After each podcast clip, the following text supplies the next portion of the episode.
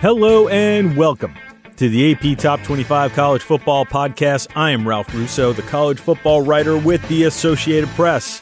Before we start, I want to say that I'm recording this opening at 12:36 p.m. Eastern Time on Tuesday. And as of this moment, we are still waiting to find out where Oklahoma quarterback, former Oklahoma quarterback, it seems, Caleb Williams will be attending school.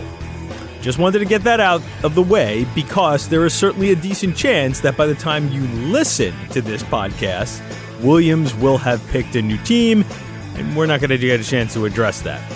But wanted to lay that out there for you. Joining us today on the podcast is my good friend Andy Staples from The Athletic. A couple of weeks back, ACC Commissioner Jim Phillips said before the playoff expands, there should be a holistic 365 day review of major college football. He didn't mean the review should take 365 days, but rather that the entire calendar should be considered.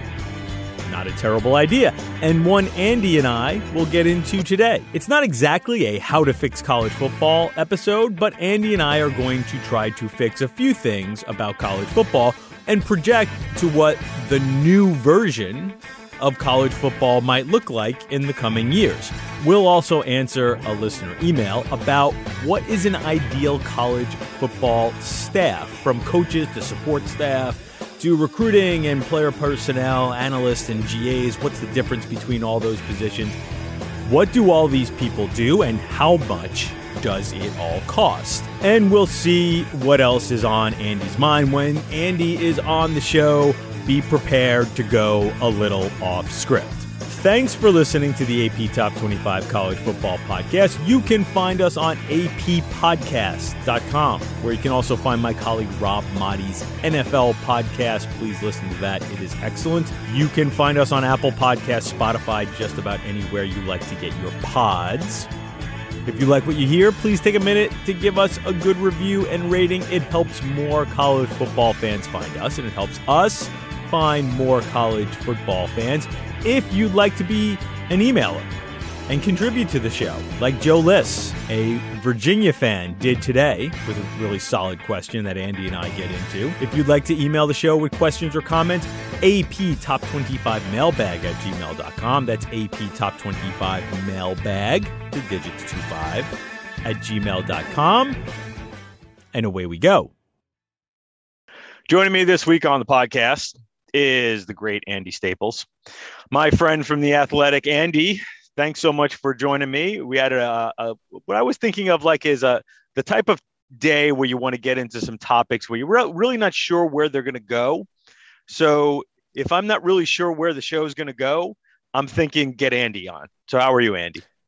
I never know where my show is going to go. That's the the blessing and the curse it's the secret sauce, especially when uh, you are on with Ari and uh, the Andy Staples Show. Um, wherever you get your podcast, and if you're an athletic subscriber, you get a little extra Andy and Andy and friends there, um, so you can check that out. So, Andy, a couple of weeks ago, we had Jim Phillips sort of draw a line in the sand when it came to the playoff. And he said the ACC is against expansion right now because we want to do a holistic 365 day review of college football. Um, we want to, you know, tear this thing apart piece by piece. And we don't feel like expanding the playoff now is a good idea. We feel like that review and, and, and looking at college football holistically is the is the better thing to do first, and then we can get to expansion. I don't want to get too deep into what that means for expansion, whether they're bluffing and things along those lines. Well, we may get into that. But the idea of doing a holistic review and really changing a lot of things about the season, other people are thinking about that too. We are thinking about it, but other people in positions of power are thinking about that. So, as we just sort of toss open the open ended question, what does a holistic review of the of college football entail from what you've heard and what would you like it to entail? Well at this point it would entail definitely working with the recruiting calendar be, be that getting rid of the early signing period going back to just having one signing day in february uh, changing the the transfer portal so that it's not 24 7 365 which it doesn't really need to be to to give players freedom of movement uh, and then what i think jim phillips and company are hoping for is to stall long enough for a federal nil law that would govern nil everywhere uh, they're probably going to lose that one the the this particular congress doesn't seem very interested in doing it and what the the ACC, Big Ten, all those folks. And I mean, this is really everybody. The SEC wants this too, but what those people don't seem to grasp is that of the the people in the legislature who care about this stuff, half of them don't like the conferences, don't want to do what the conferences want, would like to do something a lot more player friendly than what the conferences want. So they're not going to get what they want from the federal government, at least not right now. Now, perhaps after midterm elections that that changes, but I doubt it does. I, just it's just hard to get that many federal lawmakers fired up about this when they got a lot of other stuff to, to deal with right now. Right. Or to not deal with. Honestly, like they're not really get, getting exactly not to become political, but they're not getting a whole uh, lot well, of anything. Well, done. and, so and, to, and not to, to become political, but but the only thing that we've seen both sides agree on is they hate the old college sports model of the schools ban the athletes from doing everything. So, right, they, they already messed that up. It, it's it really is a case of I don't know if it was greed, fear, stupidity, mix of all three, but they botched this for about eh, 30 years where they could have been gradually changing things and would not be sitting because that's what Jim Phillips is saying. Well, all this changed on us so rapidly. No, it didn't. I mean, you were the AD at Northwestern when your players talked about unionizing. Right. I remember was, writing when that happened. That was like five or 6 years ago now. Right. Yeah. And, and he yeah. was dead set against it. And I remember writing when it happened, you're going to wish at some point that they had a union that you could deal with. That point is here. Well, I was in Indianapolis last week along with some of our colleagues for the NCAA convention, and and you know that that discussion is going on, not necessarily in the meetings, though maybe it is. Uh, we're, we're locked out of some of those, but it's definitely going on in the bars and over coffee, right? Like the the idea of you know maybe at some point we're just going to need to come up with a way to call them employees without calling them employees, get them to the bargaining table and and work some of this stuff out. I, I try I tried to give them the way 11 years ago. And everybody was like, you can't do that. Well, that's what they're doing now. The yeah. states drug them into it. So I, I am of the opinion. So, of course, cynical me, I am of the opinion that if you could create an employee employer or some kind of body that they uh, collectively bargain with.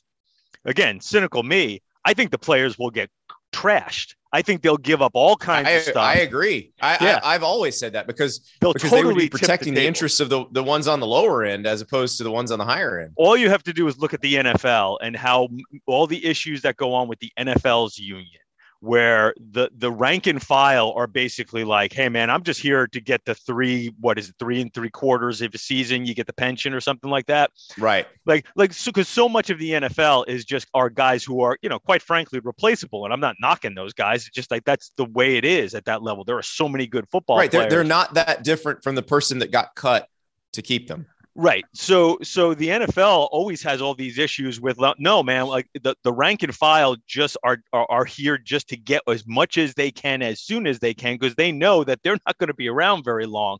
And that's the same issue times 50 in college because you have again kids who are just there to sort of get their scholarship and maybe I get a chance to play in the league but for the most part like this is as good as it gets for me. Yeah. Uh, and you also have uh, guys who you know uh, again they're all and and think of it from this perspective they're even more transient. They know they're only going to be there for four years. At least in the NFL, some of those guys can wish that they're going to be there for five, six, seven, eight years, or and like sort of you know figure, hey, if I play things right, I could even make a career as a journeyman for seven years.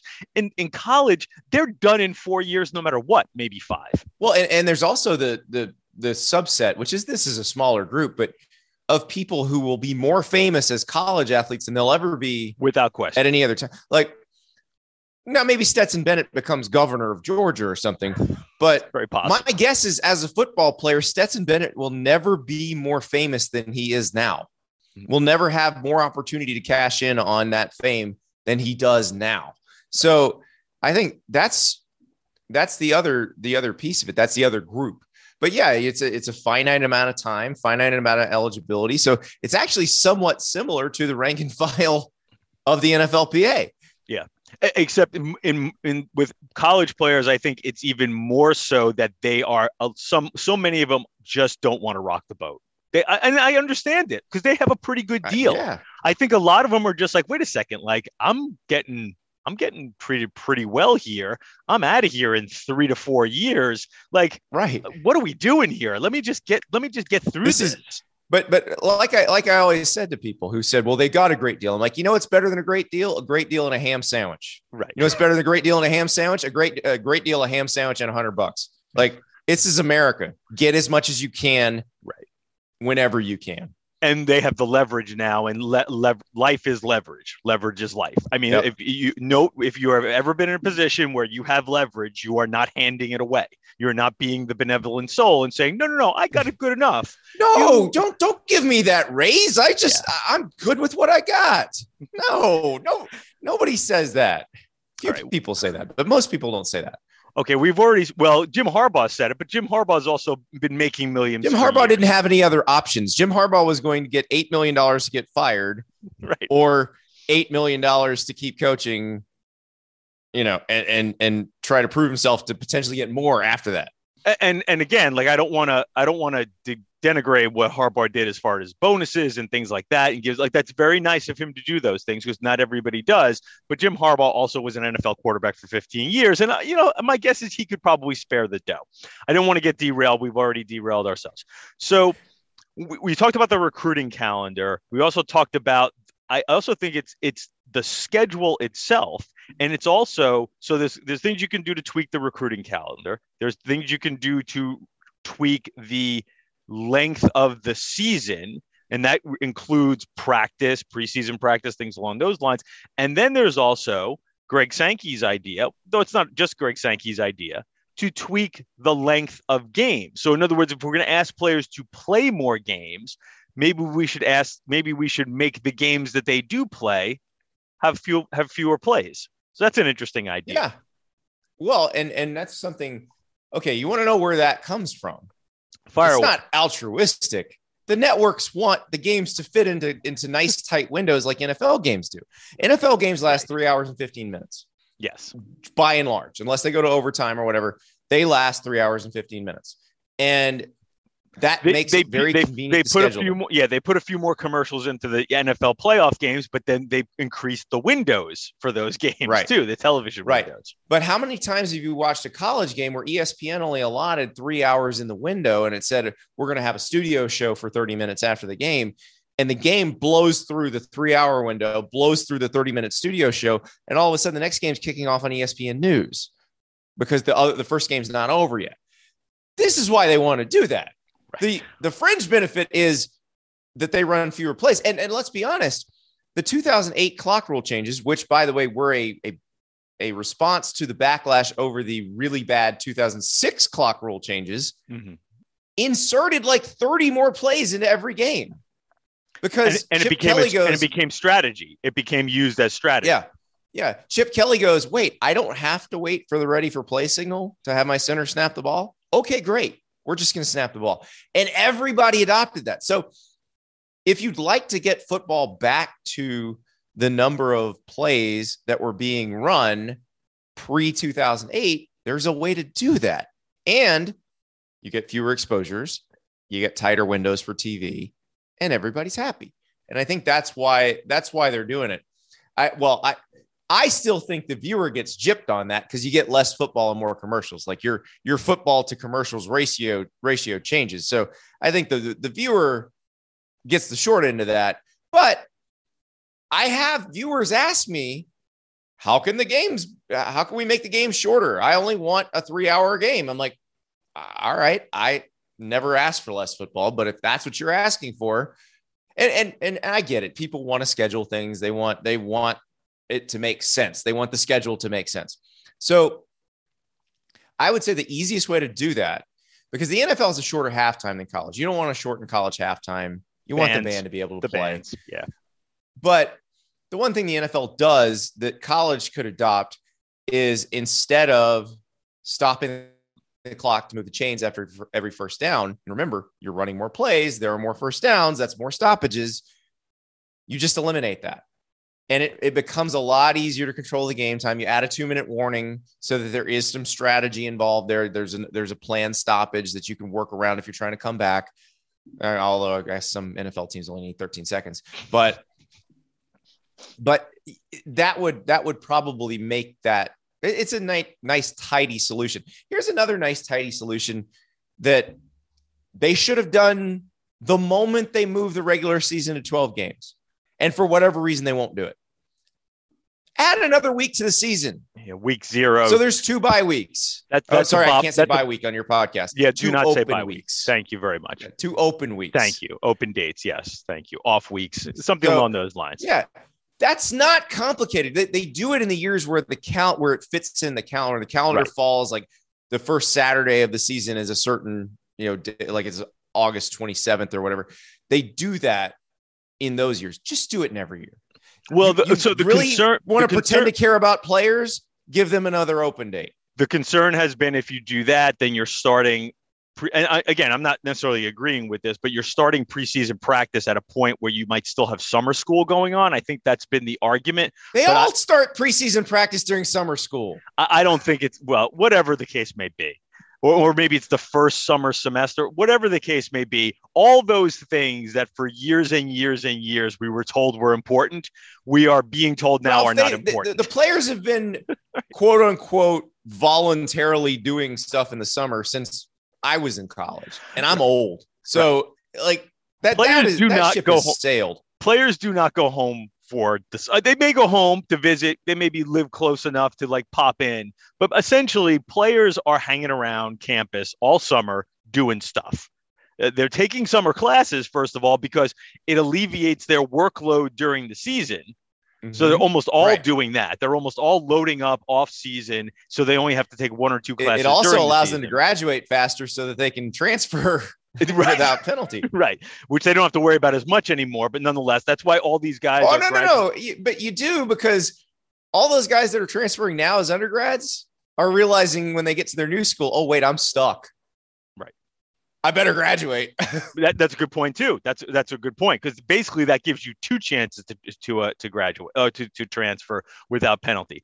So so that's going on too. Yeah, and I think what you'll eventually see is week zero. What we have called week zero the last few years will eventually be the start yes. of the season. Now, the other interesting thing, I, and again, you you would eliminate the two byes, but I also wonder. Let me let's get your opinion on this.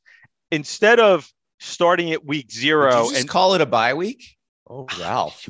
instead of instead of week zero and then having two off weeks, two open dates. Damn it, Andy. Thank you. Um, you start week zero and then push up the the postseason a little bit.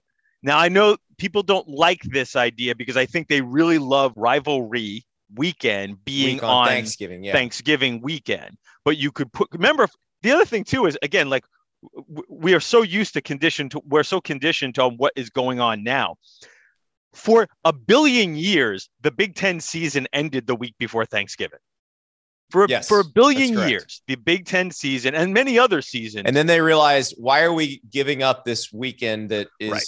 prime real estate but what you could do is make that championship weekend I don't know if I, I, don't think they would ever do that. I think they like the uh, the idea of lots of games being available on Thanksgiving weekend because people. Yeah, are- see, I, I actually think that the adding the extra open date helps more teams because that's going to just get you better time slots on TV throughout the season. Uh, that's because a good point too. Right, there will be right. fewer games to distribute each week. Yeah, so that yes, that yes, gives yes. you a lot a better chance of being in a in a spot where somebody's going to see you. more than most people who cover the sport, Andy t- generally thinks, "What does TV want?" Which is good, by the way, because that's the way the sport is run. the sport is run on what does because they're like, "What will you pay us for that?" Oh, you'll pay us a lot for that. Okay, let's do it. Right, right. So basically, whatever TV. That's why whatever TV wants is what TV gets. So we're going to tweak the calendar. So right, I, I think eventually we'll have two bye weeks. We'll have shorter games. I, you know, I hear some pushback from fans too on like, why do we want the game shorter? Just like you said, it's an event. It's it's football. Once I'm watching, I, have never game, wanted a game to be shorter, but I don't know. A lot I, of people do. I I do get like even like so I don't have to deal with this because I don't go to games as a fan. But even if I'm a fan, I, if I realize, oh my gosh, I've been here for four hours I have a long dri- drive home. Right. And, you know, and that is a legitimate concern. If it, because yeah. Uh, a lot of times you, you, you know, these are college towns that are, they're two, three hours away from a, the larger metropolitan area yeah. where most of the people are driving from. So that is, it is something to think about it's a split. I, I, I find that as something of a split decision among fans. I, I know there are fans who yeah. are like this. I, this is what I'm doing Saturday. I don't care. But it could be. But it's what TV it wants, so it's what's going to happen. Yeah, and I. But I also agree with that too. It, I think it's nice to have it a, a little bit more. Like I, I appreciate. I don't watch a ton of NFL during the regular season, but I do sort of appreciate the NFL's like hey man, like we're gonna oh, get three games in and you're not gonna miss a damn a, play. It's a science because it's staggered so that if you're watching red zone you get games ending right. like in in different pools. And and so if some games are at halftime you've still got games going on. I mean they they have they have really gotten it down to science. And if you saw the ratings on the playoffs last weekend like they, they just they understand how to make people watch. Yeah. And it, it brings back the idea of expanding the college football playoff. And I think people watch the first weekend of the NFL, the new super wild card weekend, and realize, wow, a lot of these super wild card teams suck. But so why are we? But and and the and the and the programming wasn't necessarily very good. The, the games weren't necessarily very good, and of course the but it was just, football and it was on your TV, and it and people still watched it that weekend. and it also watched. right, it also helped get people involved. But I think that the so I think people will look at that and say, well, why do we need more college playoff games? And they're right as far as this is concerned. The later we get into the college football playoff, the more likely the games will be bad. The reason why you're adding new college football playoff games is that first new round of games actually has a has has a chance to be the most competitive round. Right. The the 5 through 12 teams are more alike than the 1 through 4 teams.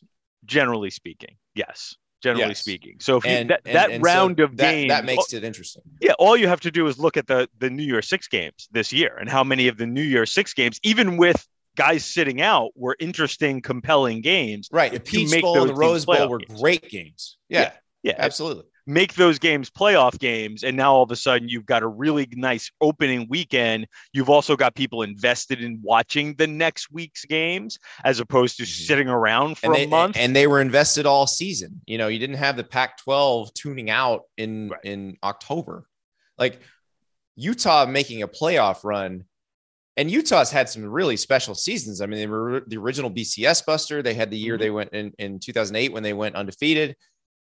But imagine if this season they'd made the playoff. Like that would be massive there.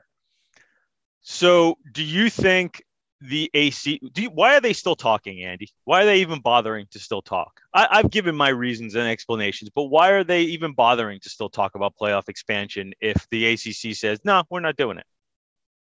And do you think because it could still happen? Because if Clemson's bad next season, the ACC is going to have to realize this isn't going to work. See, the ACC is doing this because they'll never have more leverage than they have now. The ACC doesn't really have much juice. They're locked into a TV contract with ESPN till after both of us will be dead. Mm-hmm. And that's harsh. Well, maybe not. Maybe not. But maybe not you. I'm old. I'm I might be. It's June June 2036 is when this thing ends. Right. And your children so, will be out of college long out of college. like, right. if Your one of them children wanted to become small. a doctor, they will be an MD at that point. You Like, don't. Your kids aren't even in high school, and they will be out of Right. college at this point. Exactly. So th- this is what they're dealing with. They they have no leverage. They can't get Notre Dame to join. The second the playoff moves to 12 spots with six at larges, Notre Dame never ever has to think about joining a conference in, in football. So the ACC is in a bad spot. So th- this is the time when people will listen to them because if you want to change anything with now while this current playoff contract is going on, you need a unanimous vote. So th- this is when, if you're the ACC, you can make people listen to you. Once that ends, and you've heard George Kliavkoff say this, and I assumed he was talking about the group of five, and now I'm not so sure. Yeah. That basically, if you don't want to be involved with us, you don't have to. And if you're the ACC, tread carefully on that because they don't need you. They need the Big Ten and the SEC. They don't need anybody else. Everyone else is expendable. the leverage that you're playing is after the contract ends, we can do this with three out of five or whatever the number is. Three out of five. You can do it five. with two out of five as long as it's the Big Ten and the SEC. And eventually, the, the other the, the other leagues, if they're smart enough, will will understand that. Right. So what you're saying is if you don't do this now, we are going to do it later. So you have no so like understand like you have no leverage here. You can say you have leverage. Oh, But because the, well, the ACC does have some in that the Big Ten and the ACC are pretty philosophically aligned. And as long as you have, I mean, the Big Ten is basically having that that giant, you know, guardian over you that's protecting you. without question. The second you get sideways with the Big Ten, you're screwed mm-hmm. because they they are important and the ACC is not in in, in this. So Yeah. that's that's the that's the part they've got to be careful with. But right now they seem philosophically aligned. And and I will say a lot of this, if you've heard the rhetoric since they started the the alliance and all that, it sounds like the Big Ten and the ACC want to try to push college sports back toward what it used to be. And that Yeah, a strikes me as a, a fundamental misunderstanding of what's happening. Like you lost nine nothing in the Supreme Court. It'll never go back. Mhm. The NIL stuff, as soon as those laws were passed by the states, it's never going back. You can try to pass a federal law that's more restrictive all you want. It will not get more restrictive. You've already it's given not going to get you've already- substantially more. You may have a few little Right. tweaks here and there, but it's not going to get substantial. Like Right. what we have This- is what we're going to have.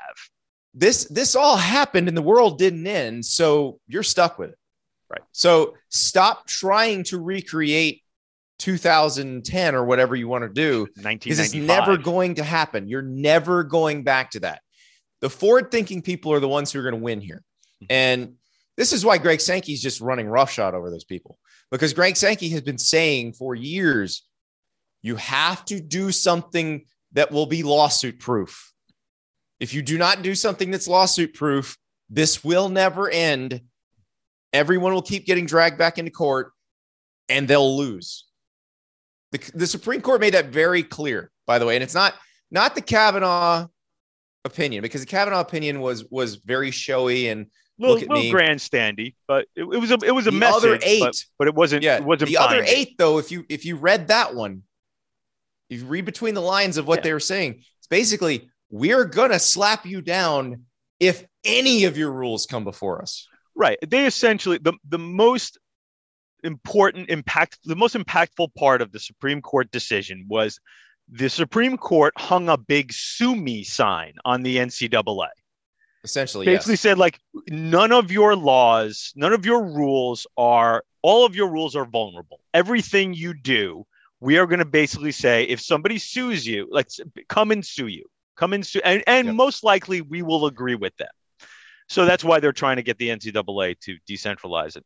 I, again, I don't want to get too bogged down in that. I already did that. Already, we already, I was already uh, up to my neck in NCAA stuff last week in Indianapolis. I, I feel so bad for you because it, I can't even imagine what that convention was like. I was glad I was on vacation because it, it's there's two types of people who work in college sports now. There's the people who are going to be working in college sports for the next 20 years who are like, what what can we do to to create a system where we still make some money and they make the players make some money and all of this gravy train keeps running. And then there's the people who've been doing it for 30, 40 years who are close to retirement who are like, This is the end of the world. I think that there are far more people who um, understand that even if they are true believers, I, I, like to use that word, true believers. And I think oh, Greg yeah. Sankey is a true believer. I think uh, Greg Sankey is I, a true, I agree. is a true believer in college sports, but he's also has an understanding of like, okay, how do we keep this thing going? And it, it's important to keep this thing going. Uh, and then again, he'll get into uh, some areas where, again, as a true believer, um, I think there's he has some emotional ties to it where maybe you and I are a little more cynical. We're like, a little yeah, more dispassionate. Yes. Yeah, a little more dispassionate. That's, that's, a good way to describe it. But I still think there are a lot of true believers who understand, like, okay, the, the way we've been doing this is not working, and we need to do some drastic changes here. So I want to put a pin in that part of the conversation. I want to steer back to our uh, new interesting friend in college sports, George Kliavkoff, who has taken over the Pac 12 and has been a real disruptor. Uh, and I don't mean that in, in pejoratively. No, I, well, I think he's trying to be. I think that's his goal. And I don't mean. It, I, I think the jury's out because Larry Scott, his predecessor, came in from outside of the college sports infrastructure with a lot of ideas. Mm-hmm. And you saw that, how that turned out. Now, I think just from my brief interactions with with George, he he understands things a lot better and is a lot better at working with the people mm-hmm. that he's that he's tasked to work with. But I don't think we know yet if he's disrupted anything. I think his goal is to be a disruptor, and I say and I say that with this in mind. I think more than anybody else in this process right now who would be considered sort of important college sports leaders, he is questioning just because we have done it like this before does not mean we need to continue and like every bit of it like which hey, which by hey, the way why does notre that, dame have a vote that. here yeah and they yeah. absolutely need that so he is definitely pushing back on every part of it. And you're right. Ultimately, it might not look that much different than before he got there. Like he might not disrupt a whole lot of anything. Uh, but one of the things he's trying to disrupt is college football expansion. And as much as he has positioned himself as, no, I am all for all the formats, any of the formats, let's go, let's expand. I am here for formats. And he put out that statement saying that here are six formats. I am for all of them what he didn't quite say is there are some places aside from the format where he is not exactly uh, what was it? I think he's some like solutions based, like solutions oriented. I think there are some other people in that room during those college football playoff meetings which might not be seeing him as solutions oriented because he wants to protect the Rose Bowl and I understand yep. why he wants to protect the Rose Bowl. And this had been and, going and, around, and Jon I, Wilner put it out the other day uh, from George. He actually said, like, the idea is that when the Rose Bowl is not hosting a quarterfinal, mm-hmm.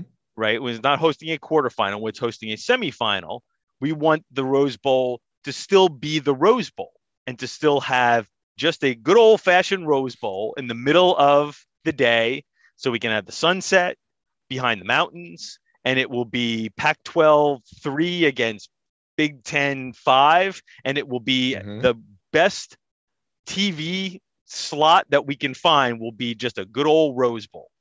We want special treatment for the Rose Bowl. Yeah, and and this is where the other leagues just need to say because and the Big Ten obviously is going to be on his side on this, but to a certain degree, but maybe not as much. Right. I don't know if they're going to be quite right. as But the other leagues just need to say, listen, you're going to play the game when we tell you to play the game. If you'd like to be part of this, if you would not like to be part of this, enjoy having an empty stadium. We'll put it at SoFi.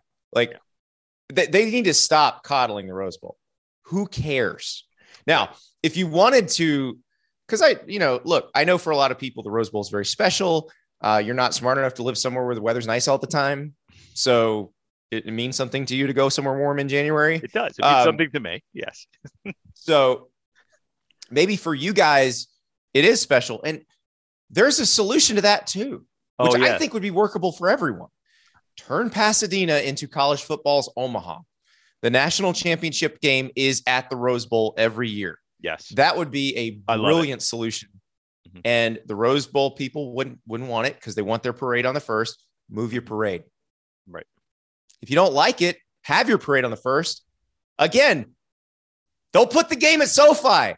Or they'll put the game in, in New Orleans. Nobody cares about you except a few people, and it's not enough people. The other thing they also could do is just make the Rose Bowl a permanent quarterfinal. So the Rose Bowl isn't now. I don't. I don't know if the Rose Bowl well, loves that idea. Here, here's the thing, and I, I think I I do think there's this disruption based people, and a lot of this stalling is to kind of create something new from whole cloth. If there's some smart people out there, they don't want the Bulls to have quarterfinals. Well, that's not this iteration of the playoff. That is a couple. I think we're we're now on it's 2026. 20. I don't even think it's no. I don't even think it's 2026. I think it's beyond that. I think in 2026 they'll still have the Bulls involved. I think whatever happened, it, maybe they do a six-year contract, maybe they do an eight-year contract. I think the next iteration of this, the ultimate iteration of this, Andy, is it becomes like the NCAA basketball tournaments where we are and I and I you, you are not going to neutral sites. You're not going to love this because eventually they're going to take all the games off of campus. See, that's stupid.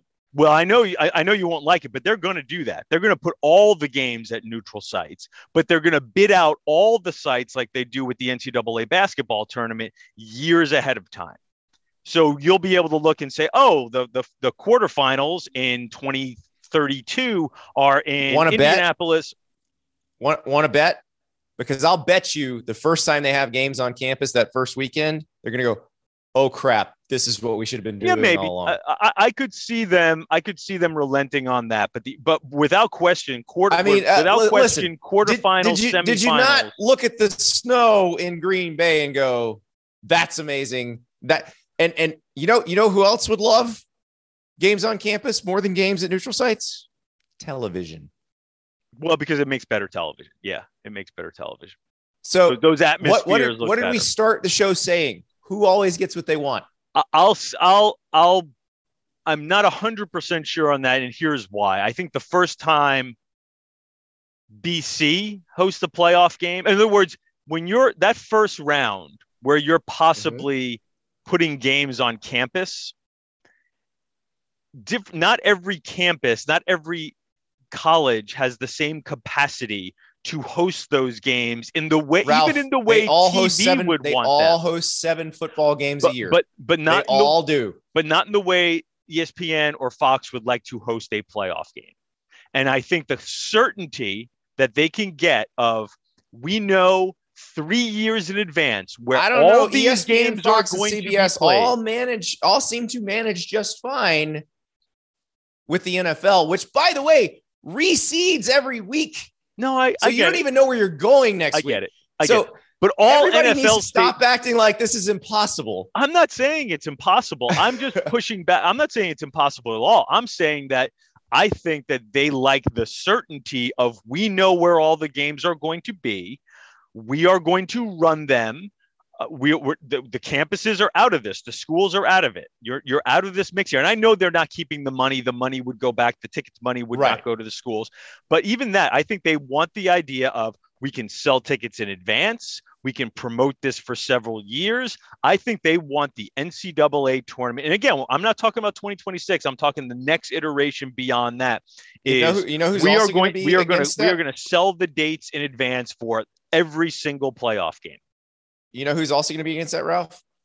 Who's that? Athletic directors who'd like to sell season ticket packages because I hear you. guess who gets priority for a playoff game on campus?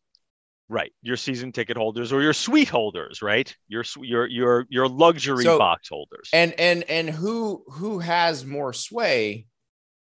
Who has sway at all with these people? Well, those are the constituents. Those are the mm. constituents that matter. So. Yeah. I, I'm telling you you, right you now. You talk to a lot of SEC ads who really want this, and I, I I'm telling you, there are ads I, would, in other parts of the the country who are don't not want it either. who are not as enthused about it, who are not as Why wouldn't the. Big Ten want this? Why would you not want playoff games at, at Spartan Stadium or the Horseshoe? Yeah, um, no, I, I, I tend to, I, and I tend to agree with that. I tend to agree with that. But I, I again, I, I, in talking with some folks, I think that the vision is, no, no, no, we're doing it all in advance.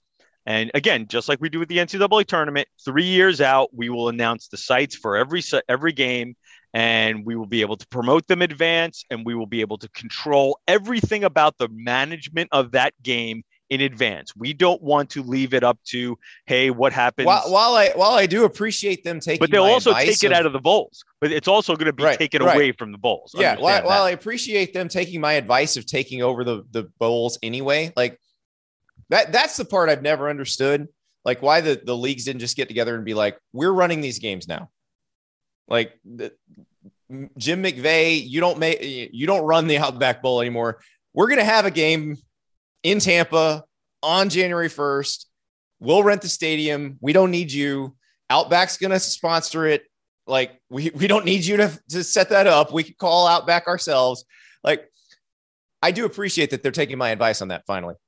Right. But they're gonna screw this up if they don't put the games on campus. I, I'm just telling you right now, they could make it awesome or they could make it suck. They should choose to make it awesome. Okay. We were going to take a quick break and we're going to come back with Andy Staples from The Athletic and answer uh, an email, a question from an emailer uh, to the show, uh, which may at one at some point sort of sound like rudimentary. But I also wonder if a lot of people uh, who, who watch college football and are even fans of college football really, really do understand what it means to have a massive staff and infrastructure and what all that what all that hiring means. So we're going to take a quick break on the AP Top 25 College Football Podcast and come back with Andy Staples of The Athletic right after this.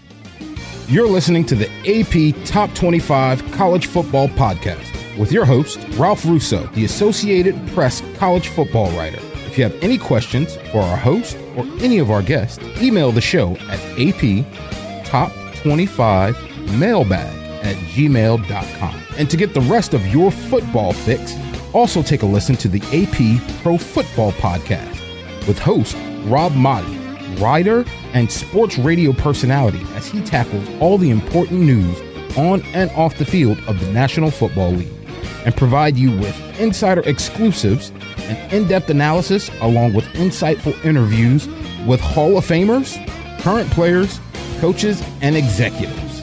Rob will take you around the league, break down the biggest games, and keep you in the know only the way AP can. Like, subscribe, and comment wherever you get your podcasts. Now, back to the AP Top 25 College Football Podcast. And we're back. Andy Staples joining me, Ralph Russo, on the AP Top 25 College Football Podcast. So, Andy, uh, reader, fan from of Virginia. Want to make sure I got his name correct here. Joe Liss is a Virginia fan.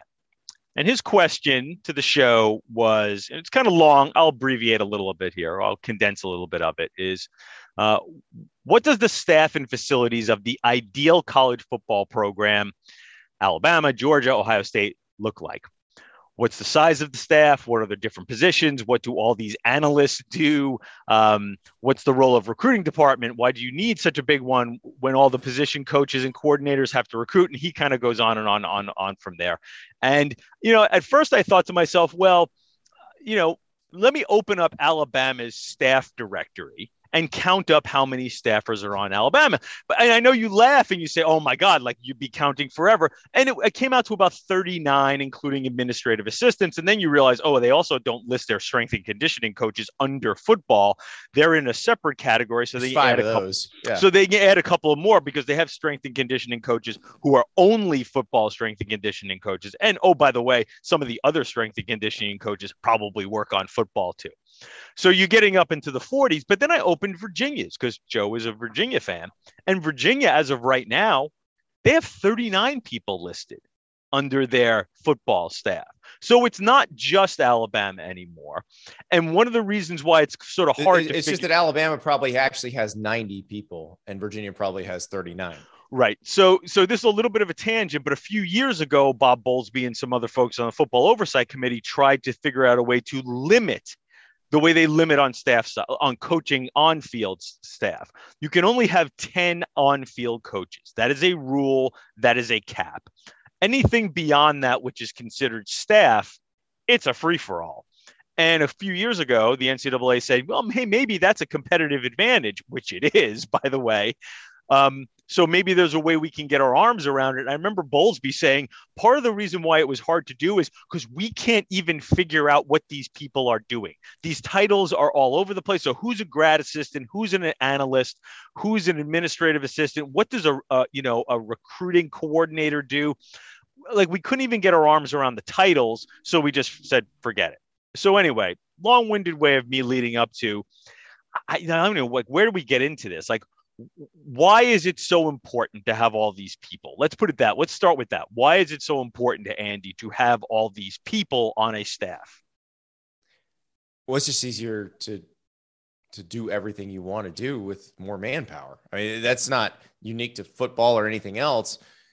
That they, they just allow everybody else to work more efficiently. You know, I live in Gainesville, Florida. That that's what Florida's trying to do. They're trying to mimic what Alabama and Georgia yeah. Let's do, open let's open that door because Napier is going crazy with this stuff. With yeah, the there's a there's a quality control at this point now, eh, based on what what we can see from his hiring. There's a quality control assistant for every position coach, like that, that is analogous to every position coach. For example, the, the quality control assistant for the offensive line is a guy named Cheston Blackshear.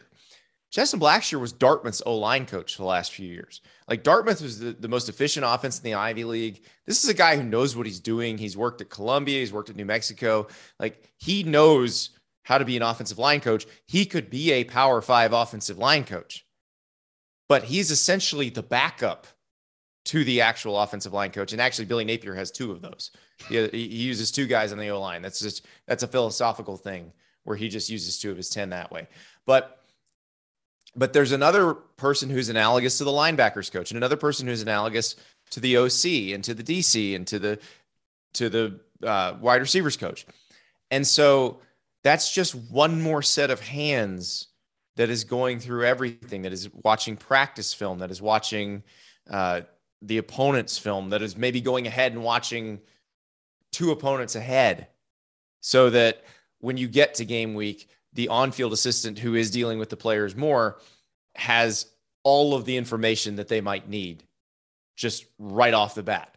Like, here's how this corner matches up with this receiver. You know, here's how, how, how we can attack this, how we can attack this. So that's part of it. The recruiting piece of it. That's you, you know, yes, the on-field assistants are respons- most responsible for landing recruits, but you've got that in that interior recruiting staff that is handling any sort of visit related stuff, any any sort of correspondence, uh, basically keeping tabs day after day. I mean, some of these people build relationships with the players and their parents more than the coach does, and and that's who they like better. And so, yeah, that's why you're seeing a lot of, you know, a lot more of those staffs bulking up. Um, like Ohio State has people in their recruiting office whose job it is to create graphics and create video and content for recruiting that you may never actually see. Yeah, they send that Ohio, to the players. just Ohio State at this point. Oh, right? but becoming they, common. they, were the ones were that kind of pioneered it. it. Right, right. Yeah. Even though Clemson Yeah. got the got the rep as being the the social media graphic Right. school, Ohio State really did invent it. But they've been sending this stuff to the player, like th- those types of schools have been sending this stuff to the players for years. Whether they choose to put it out on their social yeah, in house is up to them. So, so quote unquote in house. Yeah. Exactly. So these are all things you, you can do, and and so the reason they've never been able to limit the the staff size is because they've gotten smoked in the Supreme Court before. Uh, there was a a case in the late '90s, and they had what were called limited earnings coaches, or I'm sorry, restricted earnings coaches. Yeah. And this was in in various sports, um, a lot of the Olympic sports, and in baseball, where basically. Uh, you could have another coach, like a, a- an extra coach, but that person had to live below the poverty line, essentially. And the coaches got together and were like, uh, "This is this is a violation of antitrust law." Sued, won, and they had to abandon it. And they will never be able to make that rule. Like you can make the rule that says you can only have 10, 10 on-field assistants, Mhm. but you can't further restrict that market by saying you can only have 20 staffers because somebody's going to sue you saying, "Well, this this company would or this school would like to give me a job, but now they can't because of these competitors got together and created a rule." Like it's a pretty classic violation of the Sherman Act. So they're never going to be able to to limit that. And what I would tell Joe is the number of staffers, again, not the the 10 coaches on the field, but everybody else, eh, you know, all the other satellites around these programs, that's growing at every program. So you can see a place like Virginia. Now, again, when you open up But, ev- Virginia, but everybody's broke, Ralph. They don't have any money. well, but I'm, this is where I'm going to say where where the difference becomes. So in Virginia, I, I, among their 40 odd staffers is a bunch of people called graduate assistants. Now, I don't Right. see any graduate assistants listed at Alabama. But they have them. They probably have them. No, no, But no. they- They, have. They have them. they have. They well, what I was also going to say is they also might just be identifying them differently and calling them analysts No, as opposed to no. You would, senior you would ne- Ralph. You would never. You would never call a grad assistant an analyst. You want to know why? Because grad assistants they- are allowed to coach on the field. and that's that's actually a good point. point and also graduate assistants um you can like they also don't get they you can cap their pay right you're essentially giving because they're they're getting they're getting a graduate degree they're, getting, some right, they're getting some a- scholarship They're, they're, they're still students. Yeah, They're still But, uh, students. I'll give you an example. I'll give an example with another quality control person at Florida. Mhm. Uh, Ty Darlington, former Oklahoma center, Yeah. has been working with Oklahoma's quarterbacks for the last four years. Mhm. He's been a grad assistant working with them, which allowed him to coach on the field. That's why he he actually was was in the room with the quarterbacks, helped you know helped Caleb Williams learn the offense this year, uh, ran a special teams unit this year as a because you can as a grad Mhm, assistant, mhm. and then when all the coaches left to go to USC, he just that moved into that Ty was was actually the QB's coach for the Alamo Bowl, but he'd had all that experience because he'd been listed as a grad assistant. And now it, it helps that he's a freaking he's probably got a PhD out of that grad assistant deal. he's a doctor now so so the difference because there's a lot of people so I, I do think that ultimately the the manpower will be largest at the schools that we think of as having the most Uh, but Right. where where it really separates itself is what you were talking about is what Napier just did with his offensive line analyst quality control Right. is that at at the schools that have more money, they're paying those people higher Correct. salaries and they're getting a higher level of quality. Right. So I'm, not saying Yeah. tho- those guys are getting paid. Those guys are getting paid what and a group of five or maybe even a low low tier power five Right. position coach would get paid. And that's that's the difference. so. I heard through the grapevine um, when I was in Indianapolis about a group of five program that was courting a an analyst from an SEC school. The SEC school basically said, "No, no, no. We- like you. We're not going to make you a coach, an on-field coach yet, but we do like you. So we want you to hang around. So here is three hundred and fifty thousand dollars. It's not as much as you were going to get from the Group of Five school to be an on-field coach, but it's not that far away. So you should just stay here. And What is and- this? and Well, what is this did. ultra wealthy group of five school that's that's throwing out 350k for for No, no, position coaches? Well, yeah, I think it was high end, I- and it might have even been like you know co-coordinator type situation. Okay, So, okay, that's- so that's what, so that's what I'm saying. Like what the difference now that's separating everybody's got a lot of people, but what's separating the top programs and the wealthiest programs is they are big, bringing high level experience people into these ancillary roles where they are essentially overqualified. They are giving them relatively small amount of duties, a relatively small amount of duties, and having them really dig deep into those duties. It's it's, it's sort of a, a play off of what Saban says, right? Do your job. We're, we're gonna we're gonna narrow the focus of your job. He, and he does this in coaching on the field, off the field, with coaches, with staff.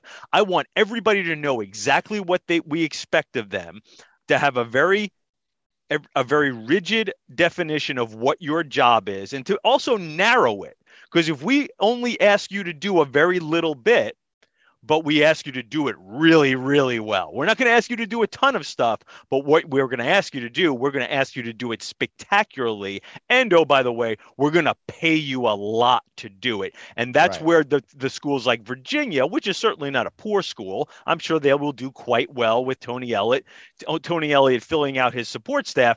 But Virginia is probably not going to pay what Alabama or Georgia will pay for a lot of those off-field positions. you, you mentioned Virginia, Virginia has beefed up. Why? Where did Virginia athletic director Carla Williams come from? she came from Georgia. That's right. She took her entire staff to Georgia Right. to show them how it operated and said, This is what you look like when you care about football. Right. And so it's not that, but but you have to you do have to spend more wisely and you have to hire more wisely. It just it it does make that harder.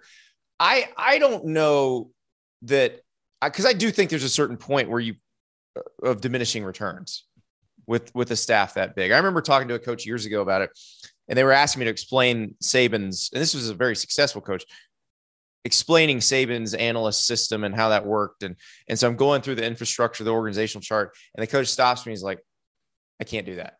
I just don't trust that many people. And I, I do think it's it's also personal preference. Like I don't I don't think you necessarily need an army as big as what Nick Saban has. But there are certain positions and certain places where you should beef up more. Like recruiting is one where I, I would think if you can hire more staff, hire more staff.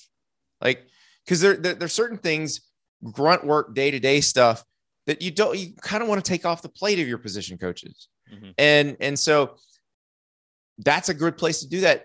Those are positions that don't necessarily pay a ton of money. They don't have to pay a ton of money. You're actually probably looking for someone younger with a little less experience who's a little more creative and is going to be, you know, able to communicate with with young people better. So it's not if you can be creative with it, you can make it work. But if you want to compete with the Alabamas and the Georgias, you've got to have something similar to that. And I think that's what Florida's going through is for years and years, the coach was was told no by the administration when they asked for this stuff. And they're like, look, it, it- look at what Alabama does and what Georgia does, and look at how they're winning. Would you like to win like that? You are demanding that I win like that without giving me the same resources that they get. And so I think that's what, what Scott Strickland, the AD, finally came around on is look, I got to give, if we're going to expect the same things as Kirby Smart and Nick Saban are doing, you got to give them the uh, similar resources. you're also building your farm system. You talked about Ty Darlington, a perfect example, Yes. right? Uh, You you are essentially you're you're you got coaches who are coming through your system, young coaches who know you what you expect from them, and then when you have an opening, you're you're, Right.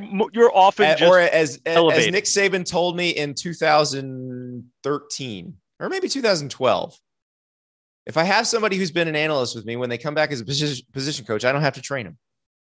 there you That's, go. that's one more efficiency that you've gained, essentially. Yeah. And basically it's all about being efficient. Joe's got some other questions there, but but essentially, Joe, yes, it, it's it's cutting down the workload. It's uh, giving people fewer jobs and less grunt work, and it's also again at, at I think where it really differentiates now is the quality of person you can put into some of those lower level jobs. They're not that lower level because you can pay them a fair amount, and that's where we are where we are, and why every really almost every college football uh, staff has an absolute army working for them. These are become, you know, and, and also it's become almost, I bet you there are more people working at the high level FBS programs, not even I'm saying Alabama, like the, just whatever the top Right. 30% of FBS than a lot of NFL teams. I don't know what the, well you covered the Jaguars a little more this year. How does it how does it compare let's say the uh, a, high quality SEC team and the uh, and and an NFL team? I think it's it's it's pretty similar. There's probably more on the SEC team because your roster size is bigger. Right. You know, your roster size is twice the size. you have but to have academic of- people and also some like player relationship uh, liaisons, people right, that but deal with of- families. People per player, when you're concentrating on football, I'd Mhm. say it's pretty similar. Yeah. because that's what you know, if you look at an NFL team when they practice, you know, your position coach has a, a, a QC analyst Mhm, mhm. working behind him. And and so that that that and, and that was taken from the NFL. That was that was something Nick Saban lifted from directly from the NFL. And then you got the NFL has the player personnel departments where they- they've got you know, scouting and player personnel. Scouting looks at the players in college, figures out who to draft. Player personnel looks at the players on the other teams in the NFL to figure out one, if we got to play these guys, how's that going to work? And two, when we're signing free agents, if we're going to trade for people, who do we want? Right, right. And now that's become the difference between high school recruiting and transfers in, in right, college. exactly. Yeah, and, and coll- colleges have all lifted that too. Every every major college has a a group of people scouting the portal and scouting high schools. and not just scouting the portal, but scouting who could who could end up in the portal. And you do that Yeah. in two ways. A, we have recruited this kid before. Let's keep him Mhm. up on the board, monitor where he has been. B, um, why don't you just you know look through some of these kids that we maybe never heard of before, but like, oh, this this UTEP receiver is having a pretty amazing year. Let's keep an eye on him. Like they're do- they're Well, and- and, and- and the that keeping- sounds the shady, keep- but they are absolutely doing that too. Yeah. The keeping this stuff from the original high school recruitment is is the same thing as the NFL team. Like, you know, you'll talk to a guy at the combine who's like a guaranteed top 10 pick, and he'll say, Oh, yeah, I talked to the Patriots. And you're like, Why did you talk to the Patriots? They're, they're picking like 31st. Like, because the Patriots are are waiting, are, are building a dossier so that when you become a free agent, Right. they decide if they want you or not. Right, right, and now and now this is what college teams are doing too. They're they're building the dossier through recruiting, but then they're also again sort of sco- uh, scanning the country a little bit. Maybe they they can't do that much of it. They don't have that much manpower, but they are sort of scanning the country. Or what they're doing is this, because again, every college team plans out their depth charts years in advance or, or a couple of years they have a couple of years worth of depth chart so they will look and say oh we're going to be a little short on linebackers next year keep an eye on linebackers. we I, I want you Yep. looking around for linebackers. Even if we Yeah, have if- no relationship with them, keep an eye Right. out for a linebacker. if some if some dude at, at Sam Houston State's making 15 tackles a game, Go find out get his about that guy. his get his tape. Yeah, Yes, yeah, and find out who his high school coach is. Right. exactly. or his seven on seven coach.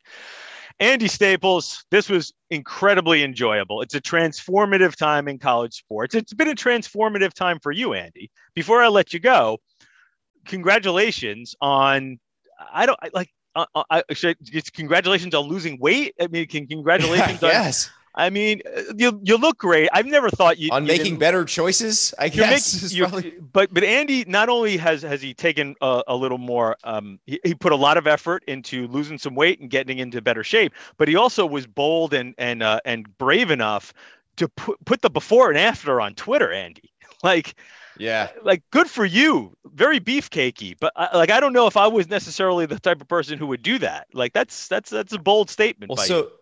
So the reason I did that is because I know if I put the weight back on, then somebody's going to throw that picture back in my face. so it is good. It is good motivation for me to make sure I keep doing the right things. We can't all be Ralph Russo or Dennis Dodd who are just jacked all the time.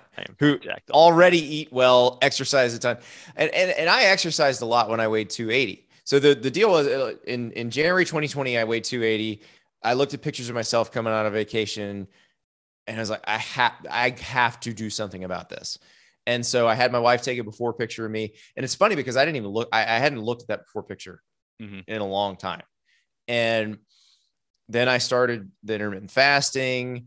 I did that. I, am still doing that. I, I lost a bunch of weight doing that, but then I started to put weight back on. And so my wife and I both started counting calories last September. And that's working for me where if, if I just, if I hold myself accountable every single day for every, every calorie I eat, even when I cheat, I try to be as accurate as possible. Like I ate like 7,000 calories at Christmas dinner. Right, I right. put them all in there. Um, it helps me. It, and, and the, the thing that I, that, that is different, cause I've lost weight before and put it all back on. I'm hoping that I can do it differently this time. I did not set a goal weight. There is no goal weight. There's no light. You know, there's no number that if I hit on the scale, I declare victory. It doesn't.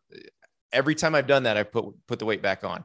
So I just have to keep doing this. I, uh, you know, and and it doesn't mean I'm not going to keep eating good stuff. I love food. I love barbecue. So I've You know, heard. I- I'm not gonna So I have heard. Yeah. Yeah. But so I have, have experience. problem- yes, I definitely don't want to the next time I run into you not be able to have a nice big meal with you. Yeah, no, and, and and we probably will if it's a cheat day or if I if I did a good workout and and made sure I I'm portioned my calories the right way.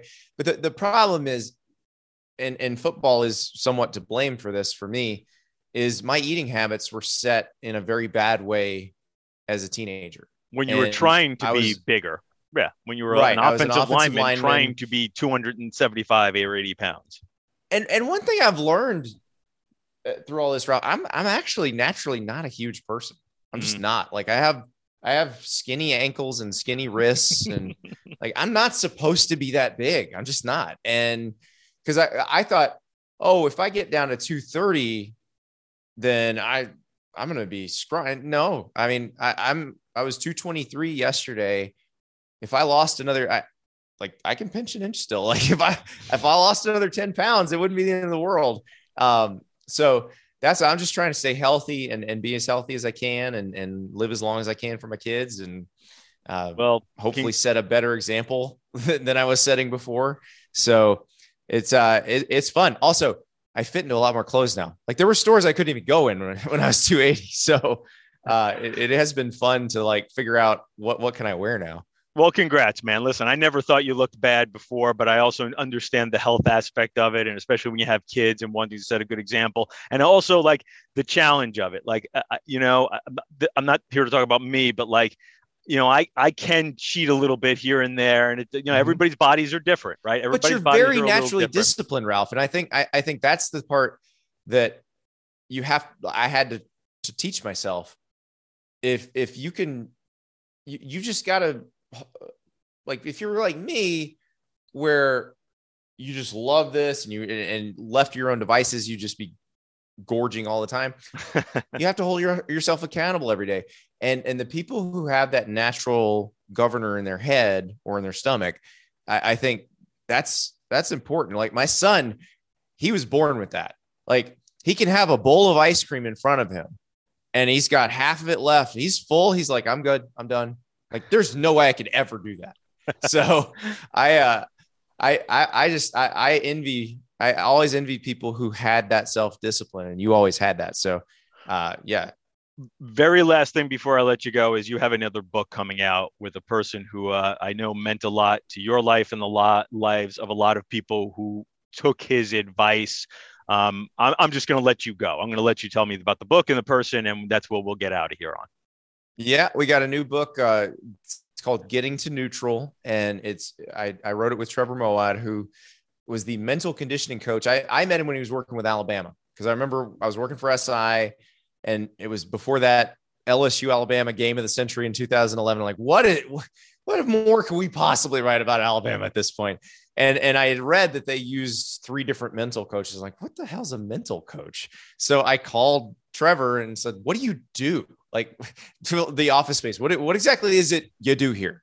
And uh, and he totally explained it all to me, and I was fascinated. So I wrote a story for SI.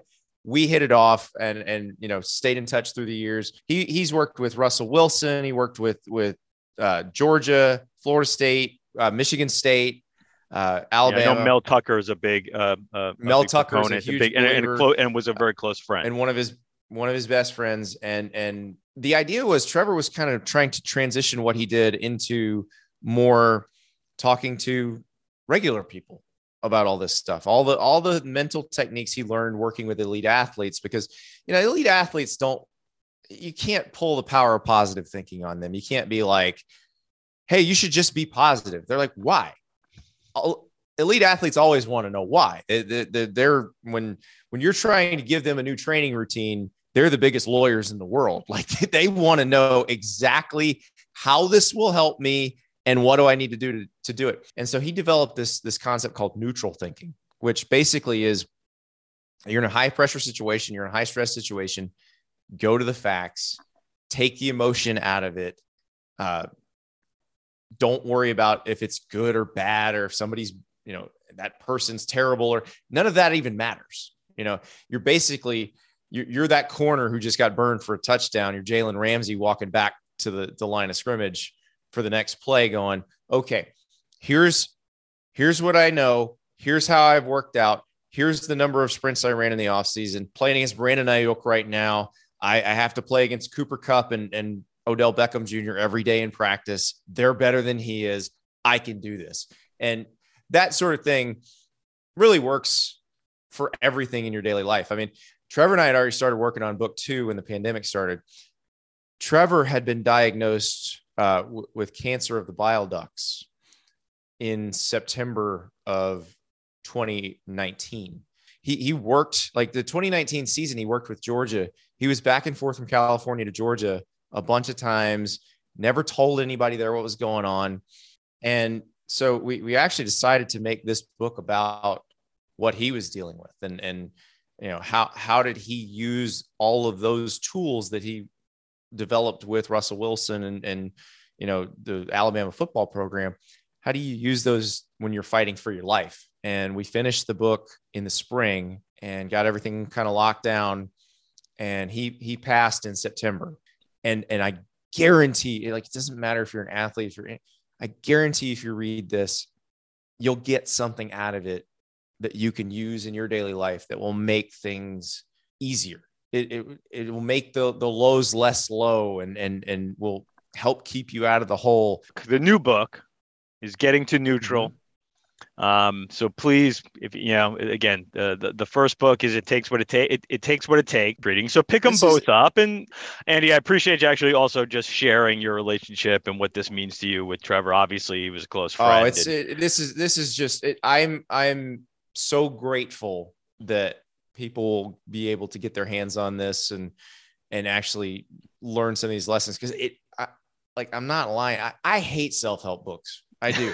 I thought they were completely useless, but this stuff works for me.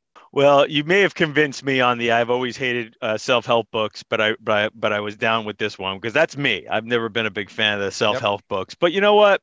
It's you. This is this and is I self-help for people who think self-help books are BS, basically.